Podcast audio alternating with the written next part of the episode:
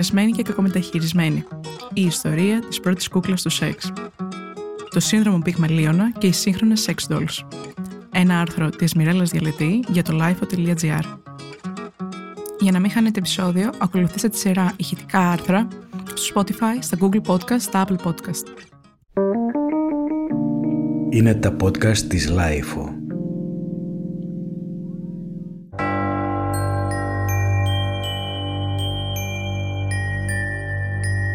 Γράφεται ότι όταν έφτασε η αστυνομία, η σκηνή έμοιαζε βγαλμένη από σενάριο τρόμου.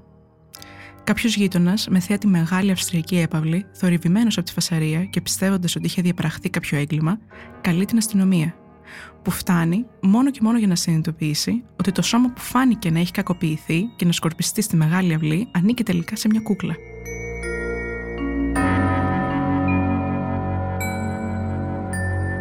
Μια κούκλα που ο οικοδεσπότης κακομεταχειρίστηκε, αποκεφάλισε, έλουσε με κρασί και τελικά πέταξε στην αυλή του μπροστά σε όλους τους καλεσμένους του, λέγοντας ότι πλέον τελείωσε μαζί της. Μια κούκλα με διαστάσεις γυναικείου σώματος που φτιάχτηκε στις αρχές του εικοστού αιώνα για να μοιάζει στην πρώην ερωμένη του, Άλμα Μάλερ. Ο Κλίμ τη φλέρταρε, ο Κανέτη και ο Αντόρνο λένε ότι την απεχθάνονταν και ο Τόμας Μαν την έβρισκε διασκεδαστική.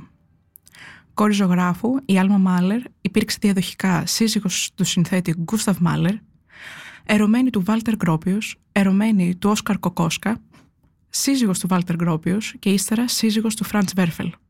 Μούσα, τέρας, κυρία της καλής κοινωνίας, γυναίκα που έζησε πριν την εποχή της με πολλούς μνηστήρες και μια αντίθεση στην έννοια της δέσμευσης, η Άλμα Μάλερ έχει χαρακτηριστεί από όλα.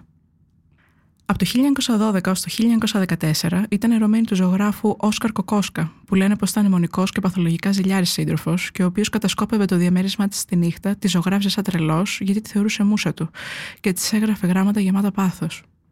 Το χίλια εννιακόσια δεκαπέντε αυτός φεύγει για το μέτωπο του Πρώτου Παγκοσμίου και εκείνη παντρεύεται τον Βάλτερ Gropius, ιδρυτή του Bauhaus. Ξαναπαντρεύεται το χίλια εννιακόσια δεκαοκτώ και ο Όσκαρ, συνεχίζοντας να έχει μονή μαζί της, αποφασίζει αφού δεν μπορεί να έχει την ίδια, να έχει ένα ομοίωμά της.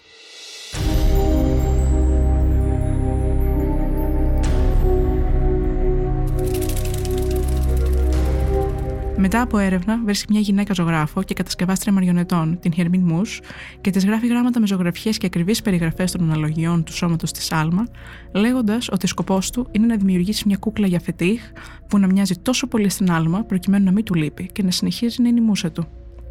Την τίνει, την φροντίζει και διαδίδει φήμες ότι την πάει βόλτα και της φέρεται ακριβώς όπως θα φερόταν στην ερωμένη του. Το καλοκαίρι του χίλια εννιακόσια είκοσι αποφασίζει να της κάνει πάρτι γενεθλίων. Την τίνει με τα καλύτερα ρούχα, καλεί πολύ κόσμο, τη βάζει στο επίκεντρο και πάνω σε ένα πάρτι που χαρακτηρίστηκε οργιαστικό, τη διαμελεί γιατί δεν υπήρξε ποτέ δική του. Πριν από την ιστορία της Άλμα Μάλερ, λέγεται ότι το χίλια οκτακόσια εβδομήντα επτά ένας κυπουρός βρέθηκε να προσπαθεί να κάνει σεξ με ένα αντίγραφο της Αφροδίτης της Μήλου. Οι ναυτικοί χρησιμοποιούσαν ύφασμα για να σχηματίσουν γυναικόμορφα πανιά που τα ονόμαζαν γυναίκες ταξιδιού, αν και δεν έμοιαζαν καθόλου με γυναίκες. Οι Ολλανδοί ναυτικοί του δέκατου έβδομου αιώνα έραβαν μαριονέτες αυνανισμού που χρησιμοποιούσαν ως διαπραγματευτικά εργαλεία για το εμπόριο με Ιάπωνες ναυτικούς. Εξού και στην Ιαπωνία, ακόμα και τώρα, οι κούκλες του σεξ αποκαλούνται Ολλανδές σύζυγοι. Κούκλες για σεξ δεν θα δούμε στην Αμερική επίσημα μέχρι το χίλια εννιακόσια εξήντα οκτώ.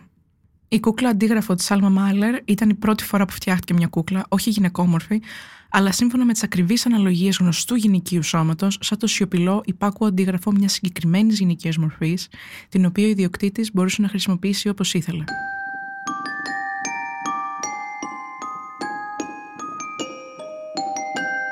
Ο Όσκαρ Κοκόσκα ονόμασε την αγαπημένη του κούκλα η σιωπηλή γυναίκα, γιατί ήταν ήσυχη, υπάκουη και δεν μπορούσε να μιλήσει ή να φύγει.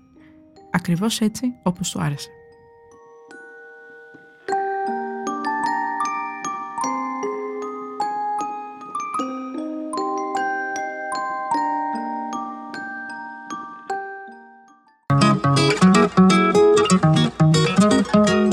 Ήταν ένα άρθρο της Μιρέλλας Διαλετή για το λάιφο τελεία τζι άρ. Για να μας ακούτε, ακολουθήστε τα ηχητικά άρθρα της λάιφο στο Spotify, στο Google Podcast, στα Apple Podcast. Είναι τα podcast της λάιφο.